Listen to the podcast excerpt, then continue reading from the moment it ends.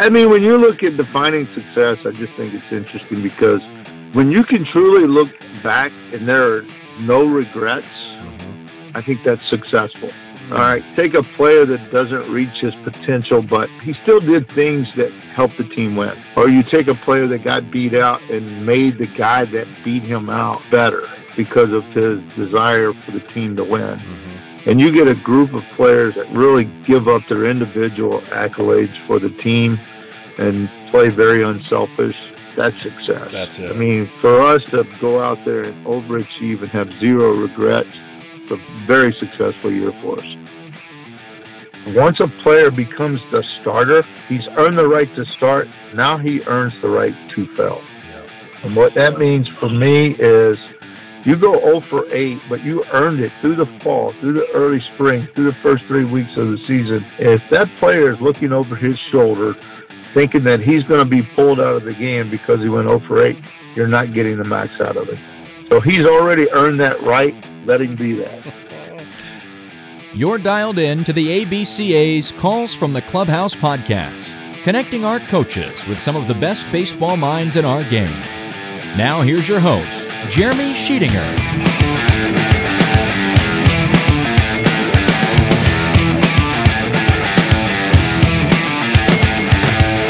Broadcasting from the ABCA National Office here in Greensboro, North Carolina. Welcome back or welcome to our Calls from the Clubhouse podcast. This is your baseball coaching source for certified audio gold and the place where you come to connect with the very best baseball minds in our game. We're back in your earbuds and inside of your Automobile University speakers this week, connecting with the head coach of one of the most iconic college baseball programs in the country and it ranks easily as one of my favorite interviews thus far.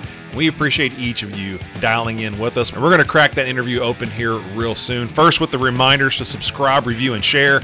These are the keys inside of the podcasting world. Subscribe to the show on your phone, your computer, your tablet. Follow the links on Twitter or on our website, or find us wherever podcasts are free. Leave us a review on there. Five star ratings are always appreciated. Plus, share this show with your baseball circle could be other coaches, friends, even your players could find ways to get better with these shows, and we appreciate all of your help on those fronts. Connect with us on social media. We're on Facebook, we're on Twitter. Find us at ABCA 1945. You can also head over to our website, abca.org, if you're looking for more information about what our baseball coaching fraternity here is all about. Also, please feel free to reach out to me directly at Coach Sheets3 on Twitter or by email sheets, S H E E T S, at abca.org. Huge shout out to my great friend over at Ellsworth Community College, Travis Aker.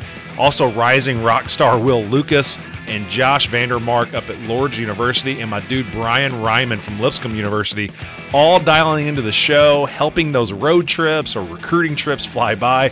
We appreciate the love, fellas. Coach Mach down at Mauldin High School in South Carolina, Kyle Watson over at Keller Central High School in Texas. They were just out there working on their fields, little mowing, little edging, and challenging themselves to grow. Awesome stuff, guys. And we got to take a second and recognize our guy, Dawson Moser, GA over at Arkansas Monticello, becoming a first time listener this past week. And what a great time to welcome you into this brotherhood of learners, Dawson. Thanks for jumping on with us. Keep those tweets and messages coming in. You guys are the very best. And we look forward to hearing from each of you really soon. Also, a huge thanks to our great friends and longtime ABCA partners over at Rawlings. And they want to make sure that we all know about their new Quatro Pro bat. Now, this is a collision of their very best technologies. It's a combination of a newly constructed inner barrel which offers a larger sweet spot. We're all not going to complain about that. A faster, more balanced swing while at the same time eliminating barrel drag through the zone. And that's all thanks to the stiffer, focused flex from the redesigned collar assembly. Now, they're so confident in this bat's performance that Rawlings is backing it with a 30 day performance guarantee. That ensures that if the hitter isn't satisfied after hitting it for 30 days, they can send it back. Now, it's available in multiple weights and lengths, and you can check out all the new Quatro Pro bats and the entire product line on their website, rawlings.com.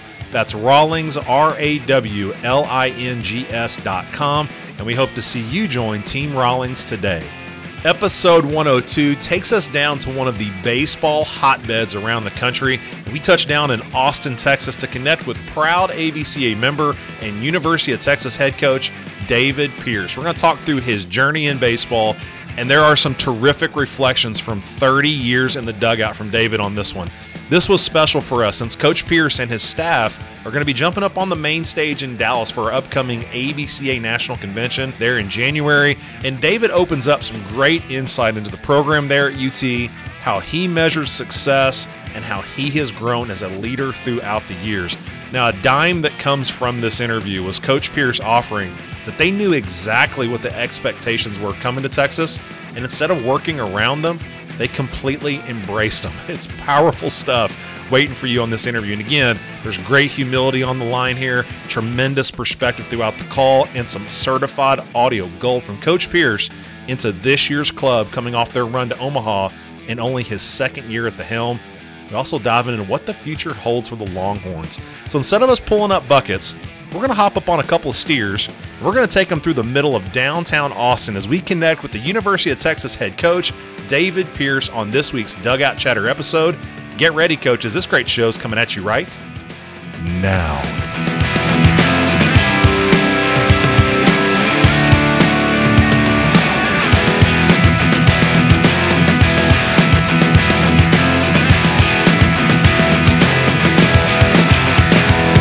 Coaches, thanks for dialing into our Calls from the Clubhouse podcast. What a great opportunity today to connect with the head coach at the University of Texas. Been a huge fan of this guy for a number of years and finally had the opportunity to get him on the call. And we're going to talk through his career in baseball and what's going on there at UT.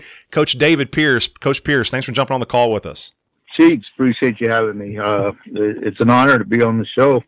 Just been involved in the association for so many years. So really cool to be a part of this. That's outstanding. Well, I have to tell you, man, you are the only the second representative from the University of Texas to come on here. The last was the late Augie Garrido.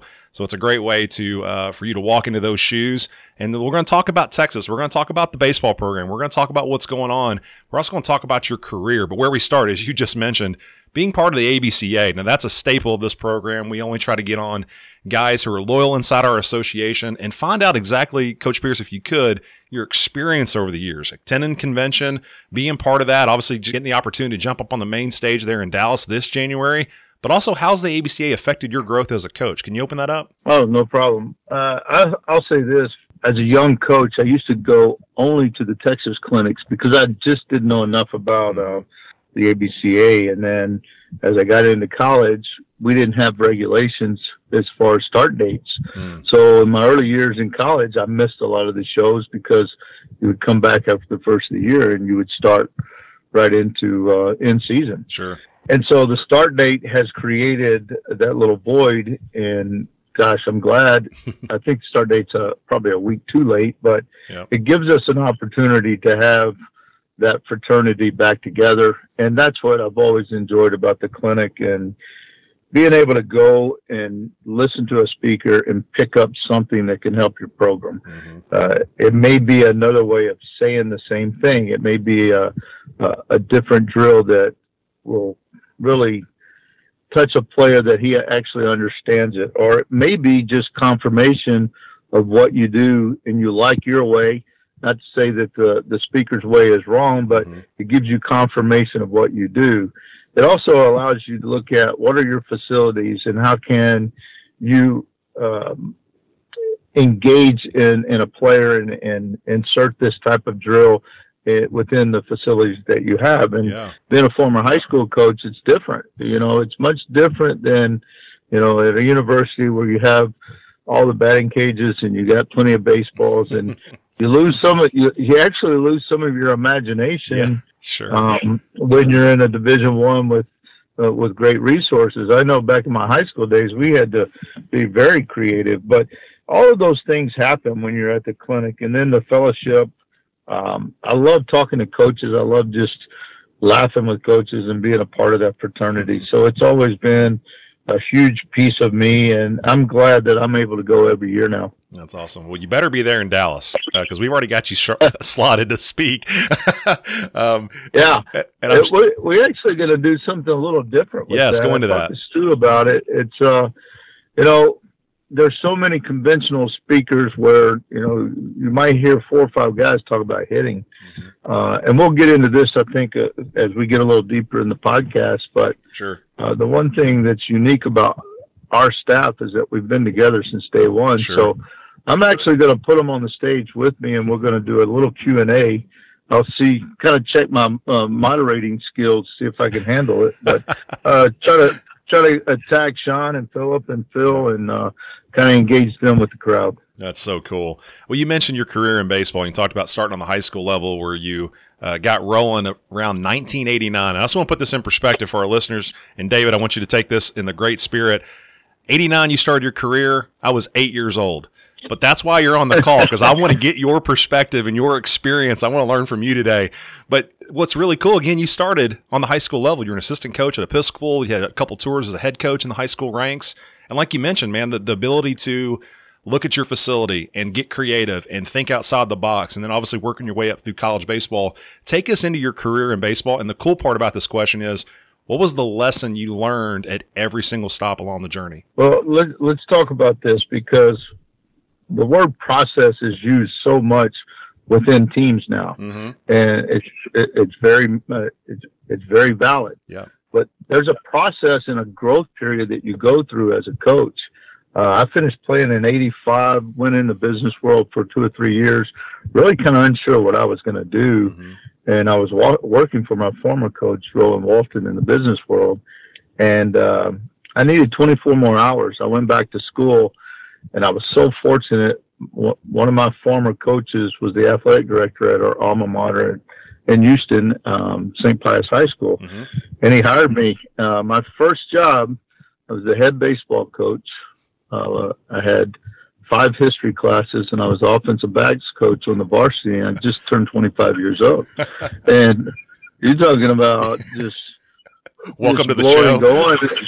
Well, honestly, I was probably one to two pages ahead or behind my history students uh, every single day, Sure. and uh, usually usually behind. Mm-hmm. Um, but you, you learn that process. So you roll in, in 1989 is my first job, and I'm a head coach, and I just felt so comfortable the first day I did it, and I knew that that's what I wanted to do. But Mm. quick story. So being a young coach, I'm looking at our field coaching football, and there's grass just growing through the dirt, and I'm like, geez. I go into coach. I said, Coach, who's who's supposed to take care of this dirt? You know, we got weeds growing in there. He said, the keys to the tractor are right there. You are. And I had no idea. I had no idea how to drive a tractor, but you had to learn all that. That's so from A to Z, you learn that, and that was the thing that you know I appreciated uh, the little things that took place in in in, in the everyday environment of coaching and coaching baseball, and and then we had great kids and all. But you know, I can go through every one of them, but I left there after two years, went to Rice as a restricted earnings coach, made six thousand dollars a year Yeah. as the number two assistant, which is considered that now. So very difficult year, but an awesome year. And then I went back to high school, and I was at Episcopal High School for. I went there for a year, expecting to be there one year, and ended up being there four years. Mm. Great experience, great people, and a lot of influential people in the city of Houston that are still friends of mine. And I just continued to want more. I was the assistant coach with Chris Russ, who I thought was a great baseball guy, a very good friend. Mhm. And I got an opportunity, a big 5A out at Dobie High School in uh, Pasadena. Was there five and a half years. And so when I turned 37, Rayner Noble gave me an opportunity at the University of Houston. And that only happened because I was so involved in the camps. Mhm. Uh, I wanted to be a part of my alma mater. I played at Houston, and there was just so many things that fell into place. And he took a chance on a high school coach, and uh, you know I'm very grateful for that. Sure. Had two great years there. I was very happy. I was running the offense, uh, coaching the outfielders, and uh, I get an opportunity to go coach for Wayne Graham. And for nine years, I was with coach, and Yeah. uh, so many stories and so many great things. We were in Omaha four out of nine, won a national championship. So Yeah. very, very few days that were dull around Wayne Graham for sure. That's awesome. and, uh, and then it's another, you know, just another opportunity to move on and uh, became a head coach at Sam, hmm Tulane, and then now to Texas.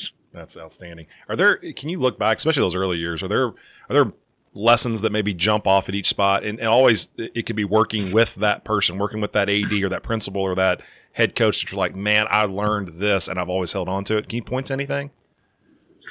I'll say this: leaving high school from Dobie High School and going to Houston, I thought that I didn't know anything about baseball when I got there. Mm-hmm. Uh, for the simple fact, the game, not the actual game, but the the annual schedule, understanding, um, you know, the off season, the in season. I had always coached other sports, uh, scouting reports, how to get scouting reports from other teams, how to um, sure. just manage manage working every Saturday and Sunday. So you, you, you adapt your schedule around your family, and your family has to get consumed with it. Mm-hmm. Um, and then at Rice, I'll tell you, there's no doubt. The thing I learned from Coach Graham more than any X's and O's is just really how to prioritize how to win. Mm. Um, really prioritizing what matters if you look back when you coach in high school, you got potentially three teams, maybe four teams. So we had 60 kids in our program and I had to keep them busy. Yeah. and so we had a lot of busy work. Yeah. And it was, it was quality busy mm-hmm. work, but at, at times it was, it was not priority of winning. It was much more about being, being active in, yeah. in making sure the practice looked organized and all. And yeah. there's a piece there that's important. That structure is very important, but it, it, there's so many other things that you got to slow down sometimes and isolate what matters. Mm-hmm. And I thought Coach did a great job of that. But when I left and went to Sam Houston State, it was my first head job in Division One. Yeah. And I had to take a step back after being a position coach and understanding what do I want to be here? There it is. Do I want to be a do I want to be the position coach slash head coach or do I want to trust the guys that work for me, help them, be an extension for them, be a resource for them, mm. and really focus much more on the team and allow them to have ownership. And that's what we did. And early on, it was difficult because, you know, I was always hands on. I was always in my group work, and, and but I had to take a step back and actually manage. Yeah. And it was it's a complete different job. There's no doubt. I, I always find it interesting when assistant coaches want to be a head coach. And sometimes there's so many head coaches wouldn't mind going yeah. going back and just being a being a position coach. That's true. I worked with the US I worked with the USA group this summer uh, in Chicago for a week, and it was just nice coaching. Mm. You know, don't get me wrong, I'm not complaining. Yeah, but, for but, sure. But at the same yeah, but at the same time, it's a different role, and yeah. I think you have to understand that, and that's what I learned there. We we've talked on this podcast through multiple guests. David is that, um, and I even lived it as a as a young assistant coach. You're craving that head coaching job, but you just don't realize the percentages are in your favor as an assistant. I mean, it's let's let's call it 90 10 90 percent of your time's on baseball 10 percent is administrative and then you become a head coach you're like hey this is great this is all i do i got a better paycheck i got benefits now but yeah now it's now it's 1090 you know, and, and yeah. now your baseball there's, no doubt. Yeah, there's no doubt. I mean, it's much more about management. It's much more about. I'm glad I have a minor in psychology. I should have a major in yeah, psychology. A master's. a master's, no doubt. But um, it, it, I love it though. I, I love the management side of it, and I think a lot of that has to do with my age as well. Um, going through that process as an assistant coach, I think, is critical for yeah. for guys to become head coaches. Um, and there's a lot of great head coaches that never was a, an assistant yeah. coach. But yeah. what I liked, what I liked about it is I like the fact that I was in the in, in the cage with that one on one with that player making a difference, mm-hmm. And just watching his eyes light up or something that you just saw a light switch going, and and now you man, you pulled so hard for your guy. Yeah. And when he had success, it was just fun to watch. That's it. That's it. Well, you talked about being in the business world. So maybe there was a moment where um, uh, maybe you're at your desk. I'm, I'm envisioning this moment. You're at your desk. You want, you know what? I need to be on the baseball field. Was there something that hit you early on in that career, in that where you went, you know what? I got to get out. I got to get back on the field. I got to get dirt underneath my feet. Was there a moment you can point to? I just remember being with my girlfriend at the time, who's now my wife. Um, of 33 years, and it's just been a a big piece of this whole thing. Mm-hmm. Um, but I just remember telling her, you know, I've watched some of these guys coaching, and I think I can be better than them. There you go. And and we were just walking into, I, I think we were walking into a mall, and I said, I'm going back to school, and I want to coach. and you know, I was making a salary, and we were we were actually we just got married, so we were already married, and uh, you know, you start looking at things and family and mortgages and all that. That's so you know, I had to have that acceptance from her that that approval to basically go, we can make this happen. That's it. Uh, that was- that was really cool to have her uh, accept that. Yeah, all in right from the beginning. We have a couple moments in the show, David, where we pull back the curtain on, on really on yourself. You're inside the trust tree. Just just know that this is a this is a, a welcoming place, um, but it, it's a place of transparency and honesty. And I think a really cool question we ask is that who were you as a young coach? And I think get as get as detailed as you want. What motivated you then as a young or mid twenties coaching? What motivated that dude? Um, and then discuss your growth as a leader. How how's that really morphed into who you are today? Well, let's kind of look at something quickly. When you talk about, first of all, we touched on it a little bit about going back to school and coaching, but really, what there there was a moment there, and you go, what motivated me to coach? And Yeah. I never really knew. I never really knew that until probably within the last five years. oh, And I really realized, I really realized that I coach because as a young kid, I lost my dad when I was 12 years old. Okay. And my dad was, taught me everything you could learn at the age of 12. Mm-hmm. But I was in that middle school age and I had a middle school basketball coach that cared about me. Hmm. And then I just, I remember uh, we left the public school system and went to St. Pius High School because of some of my best friends' dads and families. And they encouraged my mom to send me that direction, send me and my brother. And um, we had that opportunity to go to a Catholic high school, and it was the best thing that ever happened to us. But the coaches in my life in high school cared about me. They made a difference. And then when I went to college and I played for Coach Walton, he didn't teach me a lot, in my opinion, about uh, how to get a lead off of first or how to go catch a fly ball. hmm He just cared about us. And, and the thing I learned with him is that um, he let us play, he let us be ourselves, uh, and he cared about us. And he actually ended up putting me to work later in life. So that that is really why I started coaching as I reflect. Okay. Um, Did you hold on to you- that when you jumped in? Did you have that spirit within you when you when you "Man, I'm gonna do this? Was that the spirit that was motivating you? no, I, I didn't even realize it until recently. That's awesome. that Okay. that's really why I that's really why I do it. Uh, I think I originally did it because I didn't want to be in the business world. yeah, very simply.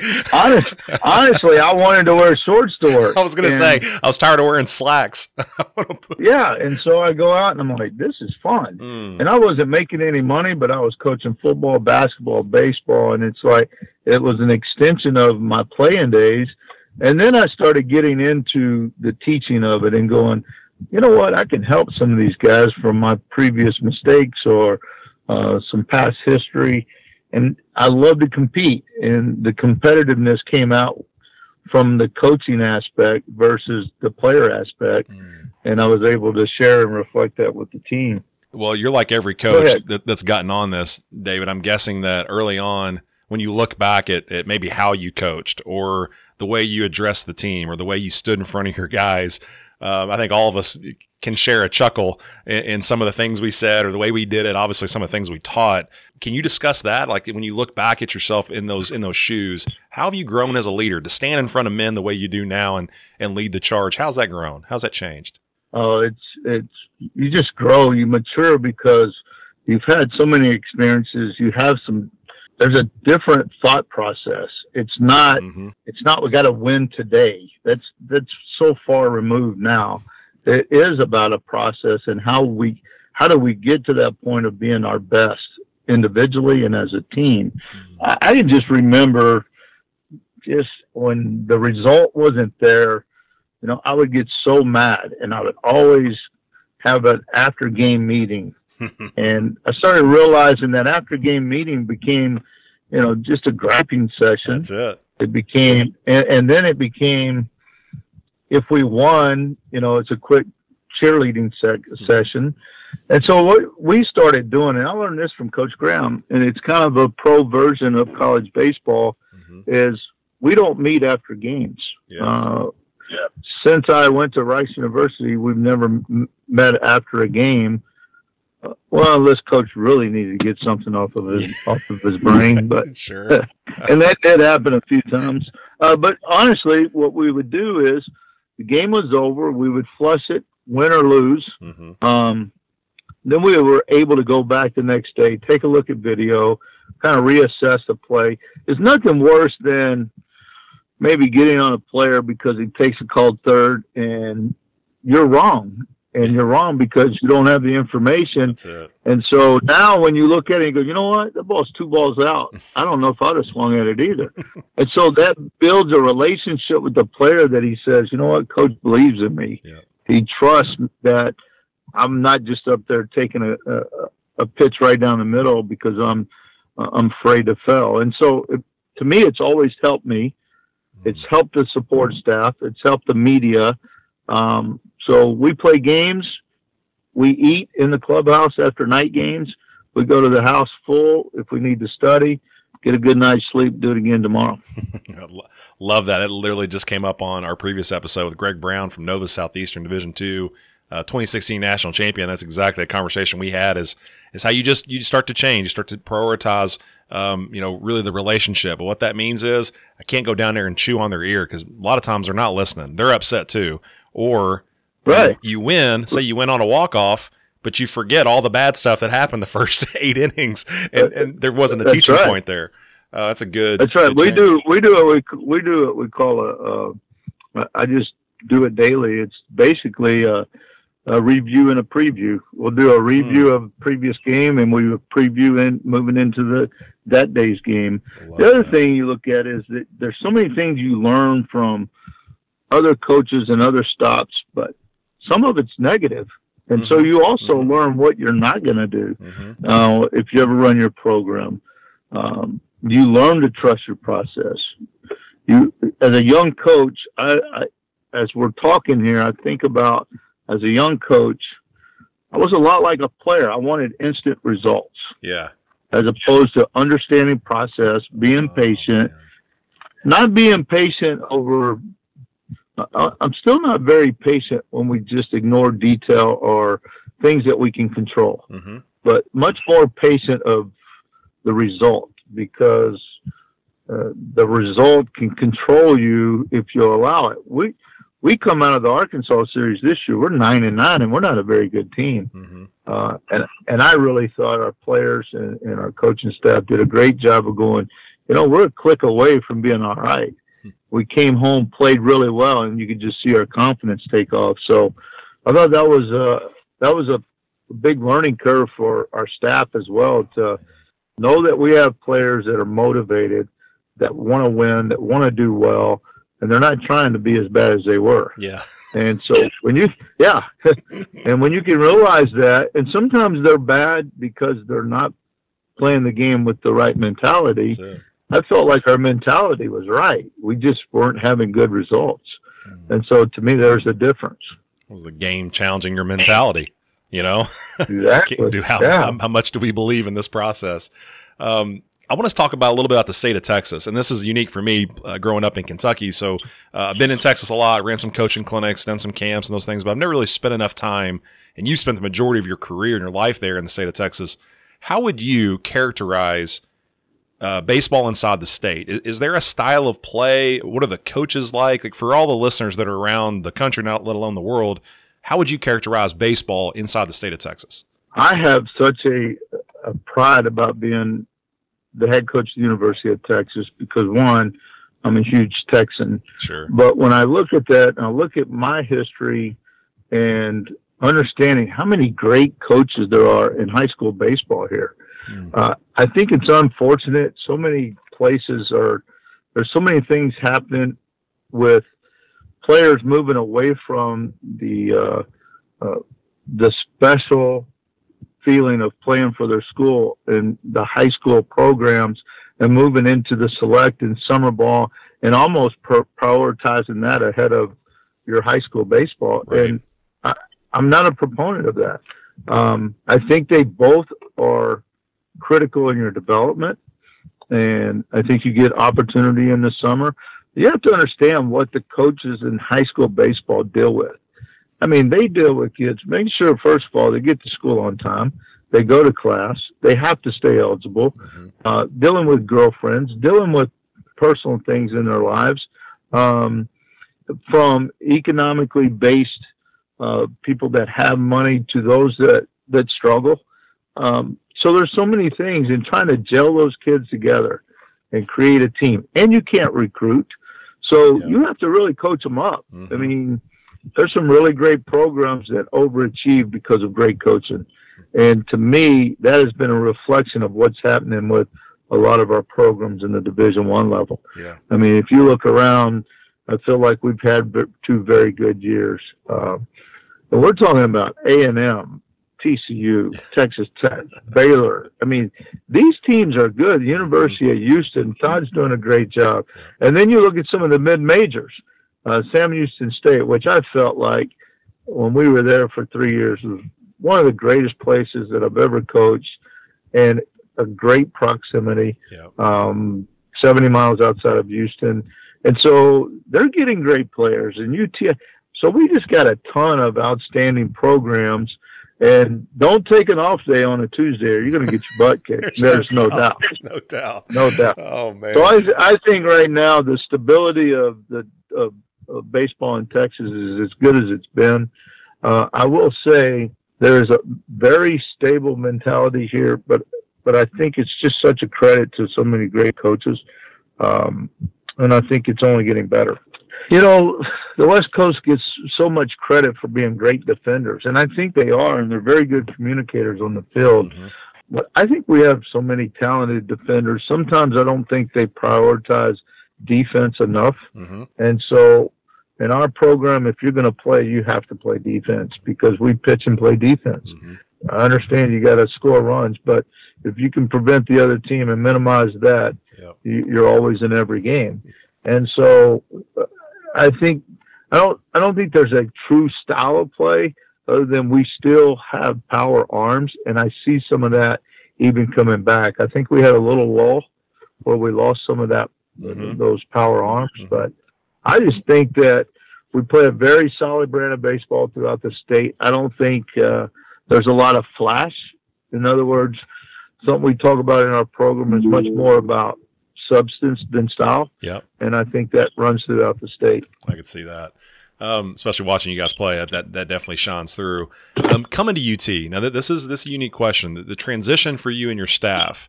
Um, I, would like to think you know there's definitely a microscope on on Sam Houston, especially within that community. There's definitely a microscope at Tulane, and you guys had a great run there. But coming to Texas, a different brand of baseball. It's a different different microscope. Um, how was it transition for you and your staff? And then once you got there and you really started to understand what could be done and, and what was in front of you, what's been your vision from the program from day one? I can honestly say that, and I'll go back to my, my own age.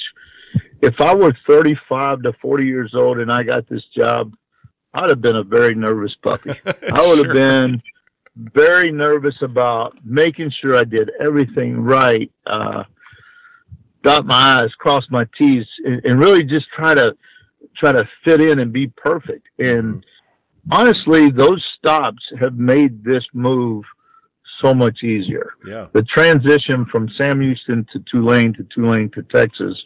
And one one one common denominator is we absorbed three teams that are very that were very similar. Mm-hmm. They were all fragile.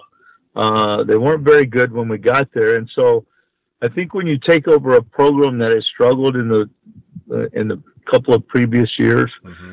then you have a team that's ready to go. Yeah. the the newness is good. Whether uh, whether it's it's Coach Garrido, who you know we all love and respect. Coach, he's the greatest coach of all time. Mm-hmm. Uh, but the last couple of years, they they were fragile. Took over for Rick Jones at Tulane and the same thing Mark Johnson at Sam Houston. Those are great coaches, mm-hmm. but for whatever reason, for whatever reason, going into that next year, the the team was just kind of beat up and picked to, to to finish in the middle of the road. So, first of all, I think that makes the transition easier. Um, secondly, when you're able to bring your entire staff with you, yeah, it gives you it gives you such comfort to know that you know, you can deal with administrative stuff mm-hmm. and know that our catchers are getting the work that that we've done the last few years, and I don't have to worry about terminology, how they're communicating, the outfielders, the infielders, what we're doing with the pitching staff. So to be able to bring all three of those guys, and I'm including Phil Haig, mm-hmm. uh, because because he grew under me in the on the pitching side at Sam Houston State, and now I truly believe that he is an up and coming guy, and I'm his resource more than him doing my legwork. Mm-hmm. Uh, so there's been a there's been a turn there. Sean Allen is you know Sean's a coach that's going to have opportunity whenever he's ready. Yep. It's just going to be the right time, and then I think the same with Phil. Um, Phil Miller does an incredible job with our outfielders and our catchers and our day-to-day batting practice. Just so many little things that you can just know there's a comfort. It's getting done, mm. and uh, that allows me to manage. That yeah. allows me to see the big picture. And you need to be good. You need to be in a position at Texas to see the big picture because, you know, it can consume you if you allow it. Mm-hmm. But the one thing since we've gotten here is we've really embraced the expectations. We know there's great expectations. That's that's why we came here. And ultimately our our goal is really everybody's going to say, well, you know, sure, I want to win a national championship. I want to win multiple national championships. But at the same time, I think it's best to say that we want to be in a position to have that opportunity. Mm-hmm. And if that team is good enough and gets some breaks and stays healthy, maybe we win a couple. Maybe we don't, and we're still a very, very good team. I mean, one of the greatest coaches in our industry, Mike Martin, who has done tremendous things at Florida State, still is missing that one prize. But I don't think that identifies who Coach Martin is. Yeah, that's right. Because he's a great leader. He's a great he's a great coach. Um, so there's there's things here that can consume you if you allow it, mm-hmm. but you got to stay true to yourself. Um, you got to stay true to who you are and what you believe in in your system, and you got to believe in kids. I love it. You know, we have a saying on this show, David, uh, certified audio gold, and that was a moment where we know there's expectations and we just simply embrace them. That's awesome. Thanks for offering that. You brought up Sean and you brought up Philip, who again, they've been with you for the last seven years, and Phil also has been with you the entire time as well. When you think about how unique that is in college baseball, I mean, this is again an industry of a lot of times looking over the fence for the next opportunity. And like you mentioned earlier, the time has to be right for your guys, but They've they've walked this path with you the entire time. How special is that? Again, you talked about it allows you to manage because you, you trust completely the guys around you. But that's such a unique dynamic. Can you pull back the curtain on, on that relationship inside your coaching staff? Well, I think uh, uh, I hope we're able to exemplify that on stage in Dallas. Mm-hmm. But I will say this: I don't ever want to hold those guys back. I I felt like being at Rice for nine years, probably the last three, I'm like, I really feel like it's time for me to take a shot at this. Mm. And I just wanted it to be the right opportunity at the right time, yep. not only for for me but for Rice and for where I was going. And I had a great opportunity Bobby Williams gave me at Sam Houston State, but I just don't want to hold these guys back. And the great thing about it is I haven't because their loyalty has said, Coach, we're we started. I mean, trying to figure out how we wanted our uniforms to look and our all the way to our philosophy at Sam Houston State, and we just continue that at each stop. And I think they have gotten better and better and made me better because of their knowledge and their passion of being great teachers. And then just the four of us together, it's really tough to beat. Probably one of the most unique staffs in the country. When you look at, you know, the instant gratification of get mine and yep. Uh, the, the understanding for me was a young coach and going through this process, and it took me, you know, 20 plus years before I got my first head Division One job. I mean, Sean's been in the business over 20 years mm-hmm. and played for me his senior year at, at Houston. Um, and so to see his maturation and to see how I know once he makes that move and it's the right move for he and Stephanie. When that happens, he's going to be great at it. But what I love about it is that our guys are happy at the University of Texas and want to be a big part of this. Mm-hmm. Um, so it, it's really just been just a great marriage.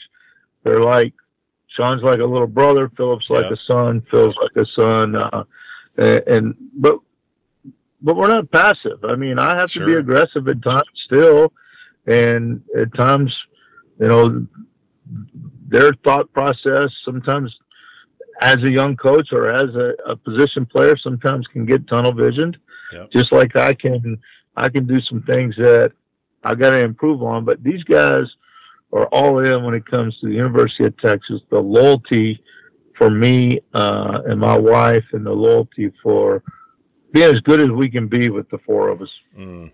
So when you step back and take that 30,000 foot overview of the program, what's the future hold for UT baseball? Well, I'll say this: um, the future is incredible right now, and it started when we got here of realizing the 2017 group had been recruited, and we were very small with that group, and we got beat up pretty good on the in the draft, and so we had a very small class, but we had some late additions and we had some JC additions this 2018 freshman group was just ranked in the top 10 um, in the recruiting class. Yes. And I do like the fact that they're ranking that on the class that actually showed up That's right. versus versus just the class that signed Yeah. because uh, there's a difference there. Yeah. So I thought sure. we were. The, the thing you have to look at in recruiting too is that there's there's two things that we look at before anything happens. What's the need of our team, and what's the availability of scholarship? Mhm. Uh, so what can we offer? And if you got three returning catchers and they're all good, you're probably not going to recruit a catcher. Mhm. Um, so kind of dispersing that money in the right direction. I thought we re- did a great job of identifying pitching. We've got very good young, talented 2018 freshmen that need to really grow up quickly. Mhm. But we returned seven of our nine starters, um, and so you've got some experience on the field and some youth on the mound, and it's just going to have to expedite. Yeah. So I think early on you're going to look at some young freshmen going, they may be a little self doubt early on. You know, we know you can get the high school hitter out, be the same guy, the pitch is relevant, make quality pitches, Mhm. and then just getting past that point of, you know, I've got to be perfect, and now you're pitching in three one counts because the guy's got a full beard. You know, it doesn't matter, right? Sure. a good pitch is a good pitch, and just try to keep repeating them, and that's what we talk about. Uh, Big difference. so there's going to be, yeah, there's going to be some growth, some learning curve, and and some things that we'll probably go through. But I really like the mentality of this this group. Mm. I thought it was interesting because I told the coaches yesterday that I felt like our returning players have zero arrogance about them after coming out of Omaha. Hmm. It's exactly the way you want them to be. Yeah. We have guys that are hungry. They got a taste of it. Wow. You know, in 2018, we went to Omaha and we had myself, Drew Bishop, and Josh Sawyer, the only three people in the clubhouse that ever competed there. Mhm. Now we're returning a full coaching staff, 20 returning players. I mean, so there's a different mentality. Again, we're not guaranteed anything, but it is refreshing to know that these guys have had a taste of that. And now they really truly understand what they're playing for. Um, then you look at the big picture of what Chris Del Conte brings to the University of Texas, and and you look at the resources at the University of Texas, and we get labeled at times that we have everything, but honestly, the best resource here is the people that work here.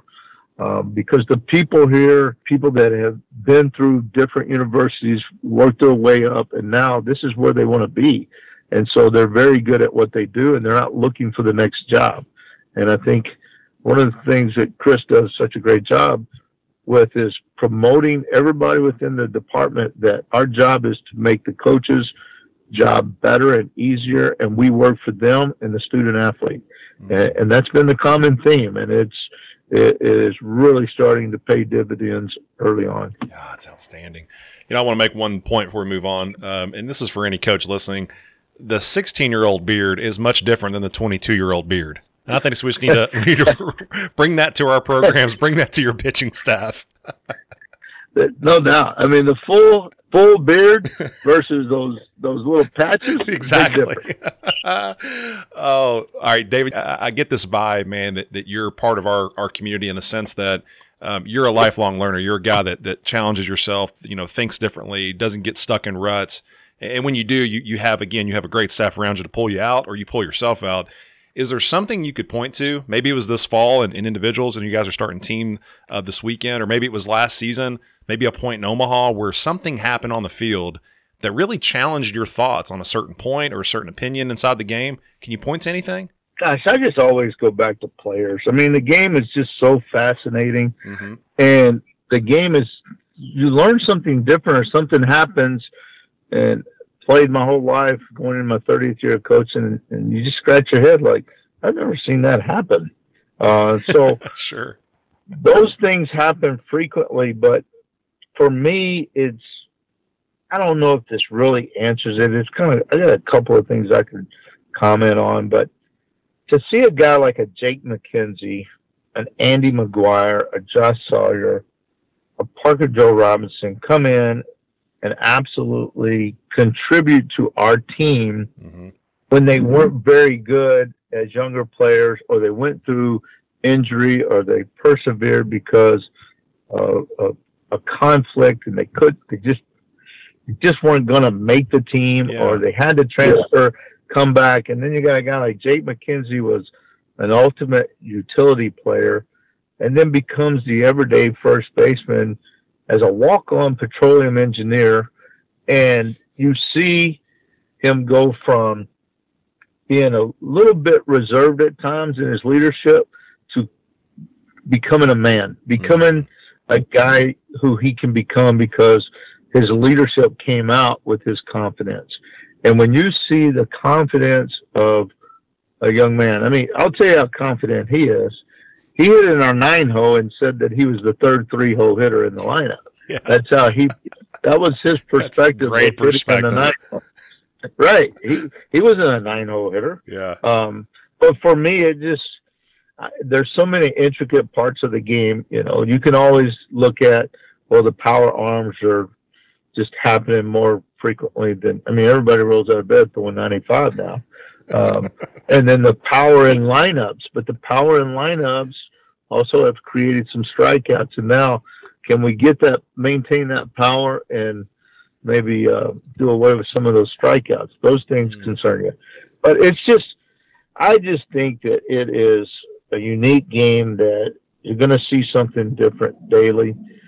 One thing in our industry I would like to say is we, in my opinion, need to be careful of not taking the purity out of the game because we're overly worried about safety. And we're starting to see that a little bit in the NFL. And yeah, we have to be concerned about the well being of our student athletes, but not to the point that we destroy the purity of the game. And that's what I want to make sure that uh, we continue as we go through rule changes that we take everything in account that is the best for the game all the way around. Mm, that's really good. And a couple points I want to go back and touch on, if I can, coach, is uh, number one, when I roll out of bed, it's still 52. So um, I'm working. I'm gonna I'm gonna do my best. Um, but the, early on, you were talking about those those three guys, man. And here's here's a really cool dynamic in, in terms of um, how, how to shorten that to what challenged you. What challenged you is that the developmental process is different for each guy, and more than that, how important the mental aspect is. Talk about again, dudes that didn't have any any reason to be confident, but found a way through fortitude to come out and, and really shove for you or, or, you know contribute for you. That's a really neat dynamic. Yeah, I mean, Andy McGuire, Josh Sawyer, and Parker Joe Robinson was the back end of our bullpen, and we just inserted freshmen in and out of there to uh, get them in and out and see where they can contribute for us and let them grow as we go. Mm-hmm. But Parker Joe and Andy McGuire both changed arm slots mm-hmm. because they wanted to help this team win and knew that that's the only way they're going to have an opportunity to pitch for us. And then, I mean, if you look at a guy like Parker Joe's numbers and you realize that where he was as a freshman, sophomore, and where he finished his last year, just remarkable strides. Mm. And I contribute that to him. I contributed to uh, Coach Haig. Uh, we we just spent a lot of time with this young man. But the thing is, is that he still had to do it. But the only reason why he was good is not because he threw 90 plus. He had great confidence, Yeah. and he started realizing that if he trusted his stuff, that he's going to get people out. Um, Wow. and then, you know, Jake McKenzie was a defensive first baseman that ended up being the second best hitter on our team in the postseason behind Cody Clemens. Mhm. It's just incredible. So when I assess the, the, the team from the previous year and I go through each individual and then I look at why was Cody Clemens so good this year? He was a career 242 hitter his first two years. Junior year, he hits 351, 24 home runs, and 72 RBIs.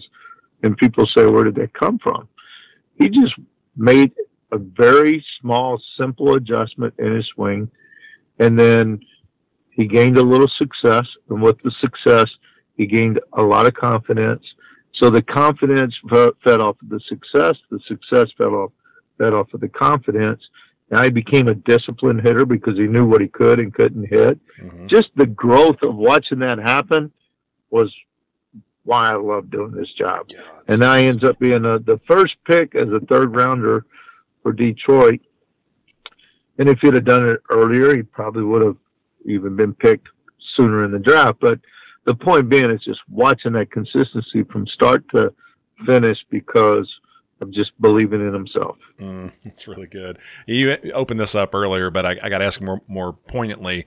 How do you define success? At the end of the day, when you put your head on your pillow, what does success mean to you? Win, of course, right? exactly. I knew. Yeah, no doubt. when you work at Texas, it's win, It's win. or you're not successful. hey, I, I'll and give you, you one. go somewhere else. the great, great Texas football coach, uh, Coach Royal, and I'll never forget hearing him say this. Uh, I was talking with Coach Garrido, and he said, uh, and I'm sure you've been, you know, say it gets hot in the kitchen, uh, but you've never been in a kitchen like this one. you know, can't stand the heat, get out. You know, it's, it's a different animal. It, that's interesting you say that because Augie and I spent two Decembers in Singapore together with he and I and about four other coaches and working for this uh, this group for about five days and sitting under a tent and we're visiting about the University of Texas and and he's telling me all the pros and cons and all and he's like this is a problem and this is a problem and this is a problem. But if you ever had the opportunity to get the job, you would take You it. You got to take it. That's funny. And no doubt, no doubt. I, mean, when you look at defining success, I just think it's interesting because when you can truly look back and there are no regrets, hmm I think that's successful. All right. Take a player that doesn't reach his potential, but he still stayed within, he still did things that helped the team win. Yeah. And he struggled, but he, he just struggled because physically it just didn't happen that year. Or you take a player that got beat out and made the guy that beat him out better because of his desire for the team to win hmm uh, and you get a group of players that that really give up their individual accolades for the team and play very unselfish, and then you see it happen and they win. That's success. That's it. I mean, for us, for us to go out there and overachieve and have zero regrets, it's a very successful, very successful year for us. It's one of my favorite answers. Um, daily habits or routines. David, you got anything that, that you'll expose about yourself, the things you do that maybe you think help kind of move you down the track, help make you successful, or they're resources you would share, their books or their podcasts or things that you do that kind of accentuate your ability to keep learning? Uh, daily habits or routines. Um, I mean, in season, I'm pretty day to day. I get up early. I check on injuries. I go watch film. Uh, I do lineups. Uh, float around the building, check on coaches. I've got one thing that I have to do. I don't know if I, this is really what you're looking for because I was thinking a little bit more superstition, but I have to do the lineup physically and put it in front of coaches' lockers or their office, and I tack it on the board. And I also go to the dugout and tack it on the board. Yeah, Why I do that, I have no idea, except it tells me it's game day. that's it. Um, I love that. and I do it early. I do it early. Um, out of season, I'm very informal. Try to relax a little bit, not be as structured as we're doing our jobs. okay. Um, so kind of the downtime of November, December, allows us to do that. Um, but as far as routines, I, I just I really like visiting with our staff. There's there's one thing I do every single day in practice, especially it's much more noticeable in the fall and then in the early spring before we start playing games is that my goal is to go out and as soon as practice is over, I go straight to my office and I do the practice schedule for the next day. Hmm. Because I do that because things that are on my mind from that day, they're fresh. It yeah. allows me to to have a thought process of an hour of getting things detailed the way I want it for the next day. And then it frees me up the next day to be available for coaches, players, administration.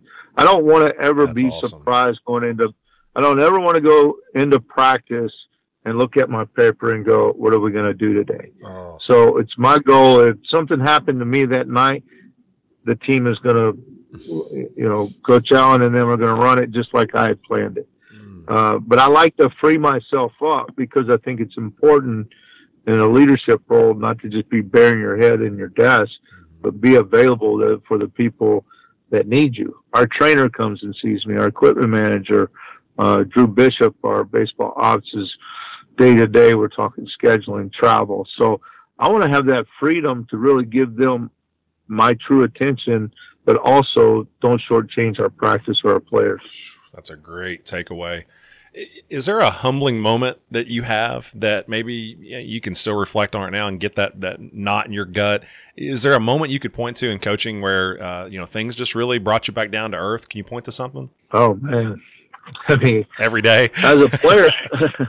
I can go back to my playing days of being pulled in the middle of the game for one of the guys from one of the guys I have so much respect for.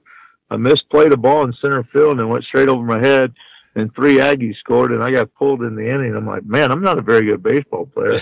uh, got pulled in the middle of an inning, but uh, you know, really, as a coach, um, I think you're only as good as that last day. You think, mm. hey, man, we were really good today, and, and look at what we did, and this guy did this, and man, this guy pitched lights out, and you start thinking, uh, we're a pitching and defensive team, and we're winning low scoring games. We're pitching some shutouts, and then you roll into a weekend and you just get slapped in the face and can't get anybody out. Yeah. And we had one. We we had a, a huge moment of that at K State this year. Um, they they just beat the snot out of us. And then at Arkansas, we gave up 27 runs in two games in midweek games, and you kind of you have a little self doubt and start feeling sorry for yeah. yourself, and that's the thing you have to overcome. And realize those adversities happen in the course of a season and pick yourself up and go. Mm-hmm. Any hidden talents or hobbies? Anything you'll offer, Coach? well, it's real hidden. One of those. Okay. And see, my coaches are all very good cooks, and they take a lot of pride in it. Okay. And I'm actually a better cook than they give me credit for, but I'm also smart because when I'm at their house, they don't think I can cook. Exactly. So I eat their food and they do all the work. Well, it's out now. I really, really, and we're trying to get settled here in Austin, so we're about finished up at the house. But yeah. I really enjoy cooking. Uh, okay. Outside, I can't stand cooking inside. Uh, okay. And there's, I don't have any major dishes. I just, I like to learn a little bit, and that's one of my goals to get better at it. Um, so it's really hidden and it's really hidden deep down in there. Uh, so I'm going to pull it out. I love um, it. My, I, I, have some some very conventional hobbies. Uh, I like to play golf. Yeah. Uh, don't play in season. I play a handful of times in the summer. Uh, play a little bit November, December. I love the beauty of the golf course, and yeah. so it's very refreshing and relaxing. And I don't. I'm not very I don't get too competitive in golf because I know I'm not very good. There you go. But I love I love playing, and I like to take a couple of good fishing trips. Um, but probably a couple that people don't know is I I like to piddle around my house and do some gardening and just oh. the mindless mindless sweat is is kind of fun for me. I, it kind of sounds silly, but and I look at real estate every day and Hmm. It's just something that intrigues me and kind of flip through the pages and look at something every day if it's in the hill country or if it's uh, you know in town. Wow. Okay, those are the first time answers. Those are awesome. Um, can you go into funniest stories or anything that pops out to you? Just the you know again in the locker room, in the dugout, on the bus. What would you offer? well, there's a couple. I probably can't mm-hmm. say the mm-hmm. entire story. Yep. Um, but I will say we this one you just actually reminded me of this one. We were at Texas State our first year at Texas, and uh, and we blow a three-run lead in the ninth because Coach Pierce made a dumb decision and tried to get a guy right in the ninth instead of sticking with the guy in the eighth that threw seven pitches like that to get three outs. And yeah.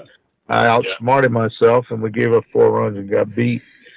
And so we're on the bus and we're coming back home and we're mad. And it's an hour and maybe an hour drive.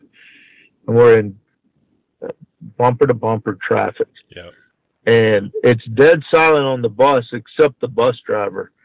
And he's on the phone talking to his buddies and and he's recognizing them in in the traffic and he's pointing them out and they're talking about their fishing trip and the guy tells him hey i need to call you back and he goes sure no problem and every single time he would talk coach haig would just crush a plastic bottle yeah and it was just cringing and the coaches were just hitting the front of the of the seat and we were just so mad because we just blew a game mm-hmm and finally, he gets ready to call the guy back, and I just say, "Hey, listen, bud, you're not going to ever talk on that phone again until we get off of this bus." And as mad as we were, we all kind of started laughing. Yeah. Uh, I thought I thought it was a pretty interesting, pretty interesting trip. Believe me, as much uh, it's more funnier now than it was mm-hmm. then, but it was interesting. Sure. I will say too. I'm going to give you one more. All right. I, I probably got fired at least three times in the dugout when I worked for Wayne Graham, um, because he he would blame us for everything. But yep. uh, it'll be a different day, a different time to tell the the the long version of it. But we had a lot of fun, and in hindsight, it wasn't. It, it's funny now, but it wasn't that funny then. That's awesome. Oh man, I love this story. And I, you've mentioned some of these names. I'm guessing they're gonna they're gonna come back, but it's a great opportunity for you to really give a shout out to the folks that were really influential on you throughout your baseball career, eh, playing and coaching. Your personal Mount Rushmore. Who are the three or four people you throw up there, David? I have to say my brother-in-law first and foremost. Okay. And, and it wasn't baseball; it was sport, and it was just treating people the right way. Gary Kubiak uh, has been incredible inspiration for me. Mm. Um, I'd also like to mention Coach Walton. Uh, Rolan Walton allowed me to play. He, he, didn't judge me any other way except you're a good player, go play mm. and enjoy the game of baseball. And and I've got to also say that Coach Graham and Augie, in, in two different ways, really. Just being with Coach Graham for nine years, um, and Augie just inspirationally from afar, as well as getting to know him uh, in the last couple of years. And then so many guys that I've just spent time with. Um, and I always reflect back with to guys that I worked with. Uh, I loved working with Rayner Noble and Todd Whitting when we were at Houston. Pat Hallmark and, and Mike Taylor, two of my best friends now. Pat's the head coach at uh, Sacred Heart and, and no, excuse me, Incarnate Word in San Antonio, mm-hmm. and Mike's the assistant at Baylor. And then and it's really ironic that they're both an hour and 15 minutes from me. Yeah. I sit right in the middle of them, and neither one of them have come to see me yet. So I'm a little disappointed in that. But uh, just little things, though. I worked with the Astros for seven years, and, and Terry Collins was awesome to me. Uh, Dr. Gene Coleman taught me baseball sports specific lifts, and I spent summers with him of just going through running drills and proper way of lifting and just – so many things that you just pick up along the way if you will just open your eyes and pay attention. And, and, and sometimes you got to just be quiet and pay attention. Oh, so good. That's a dime right there. Last two questions i got for you and you've been around some really great players some really great people. And mentioned a few of them there. Uh, you've watched great teammates. You've watched these people you know roam your locker room. If the qualities of the best people arose to the top how would you describe those qualities Well, if we're talking about player, I mean, in the quality of a player, I love a player that has had a natural background. I'm not saying that there's anything wrong with getting lessons or working in a cage, but I like guys that just kind of have some toughness about them, that mm-hmm. their hands are strong and they, they learned how to hit because they paid attention and, and then there's some natural movement that they have and they're not afraid to fail. Yeah. And they have very little clutter in their head. And just when you look at that, they're passionate, but they maintain control. Uh, but I've never seen a hitter any good if he had a cluttered head. Yeah. Guys that had yeah. too much thought. Um, some of the best hitters I've ever seen, Chris Kolkhorst, Austin Davis, the 2003 team, and, and Vince Sinisi. These guys – well, they got in the box to do damage, and they thought they were the best guy in the country, and they was the only person that should be in the box. And that to me always stuck out. Some of those types of guys that were always, um, well, or I felt like were great players just because they were just so naturally talented. They never panicked. Anthony Rendon played for us at at San, uh, excuse me, at, at Rice, and gosh, he was so good, and he was good as a freshman uh, he was like had an all all American mentality mm. when he was a freshman, yeah. and, and you see why he's playing every day now. Brock Holt was only with us for one year, but you you see what an ultimate utility player can do for you, and then Koby and Kacy Clemens. I mean, just what they do with uh, with their confidence, but their their mentality that you know I'm going to beat you, and I like that. And when I look at guys that played with me, I look at guys like uh, my best friend Scott McGee. Never played college baseball, but probably was the best player in our high school. Um, and then when I was playing at the University of Houston, John Altobelli, who's the head coach at Orange Coast College in California, he's from out there, played right. Benny Mota from Corpus Christi played left, and I played center. And they're still two of my best friends, but they were just some of my. I thought they were great teammates. I thought they were really, really solid players. Mm, that's so good. Last question I got for you, man. I'm gonna let you go crush your day. But when you think about two things, the best advice you've ever been given, like we all kind of have that one mantra that's in the background of our of our thoughts of the best advice that we still hold on to. But then what else do you have, man, for all the coaches that are paying attention to this? And David, it's youth to high school to travel to college to professional. Let me look at a couple of things here. First of all, I don't think you ought to identify yourself in the game, but uh, but more so as who you are. Not the game doesn't identify who you are. Mm-hmm. The game is what you do. It's a part of you, but it can't be your identification of who you are. And I think you have to stay humbled, and I think you always have to be yourself. Um, for me, and I've experienced this, and it's paid dividends. It really has, but you have to be willing to make the tough decisions, and you have to do them for the right reasons. You have to do it with dignity for a, a team or for a player, but you have to do it for the right reasons, and and sometimes it it hurts people. Mm-hmm. But you have to do it because you know it's going to make that player or the team better. And my last piece of advice is something that one of my former coaches gave me. And I, if my coaches are listening or some of my good friends, they know exactly what I'm going to say. Um, when you understand, when you look at high school summer ball, all the things that are happening as a coach, you have to understand that parents want the best eight players on the field in their son. So think about that. The best eight players in their son. I coach my son. We have tunnel vision. We have blinders on.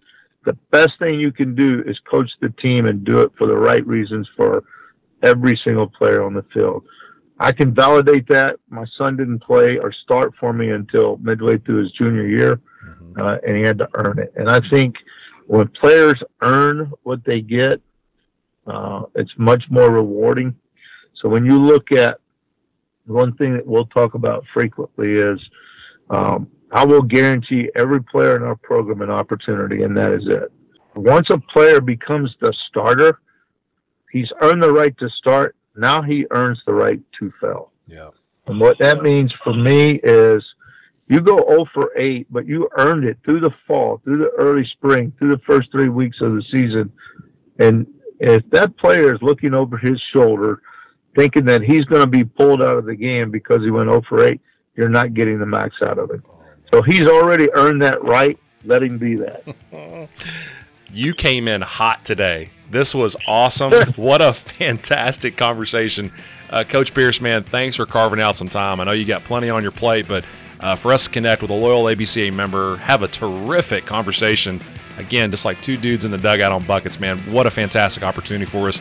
David, thanks for jumping on with us, my man. We wish you and UT the best of luck, and we look forward to seeing you in Dallas, my friend. All right. Look forward to it, and uh, thanks for having me. Hook 'em horns.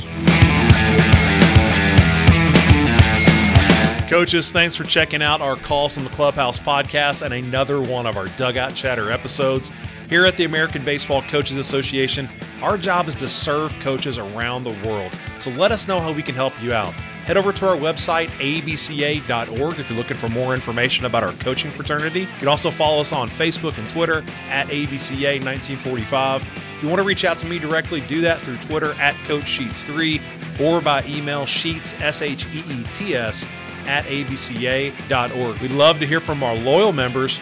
We'd like to hear from some new members and continue to find ways to work together at growing the game of baseball. Huge thanks to the sponsor of our Dugout Chatter shows, our great partners over at Rawlings. If you're looking for more information about what they're doing for baseball and this coaching fraternity, head over to their website, rawlings.com. That's R A W L I N G S.com. And thanks again, guys, for your support. As always, thanks for listening in and staying dialed into our Calls from the Clubhouse podcast. Until next week, we ask you keep growing, you keep developing, you keep challenging yourself inside this game. We wish you and your club the very best, and thank you for what you're doing for the game of baseball.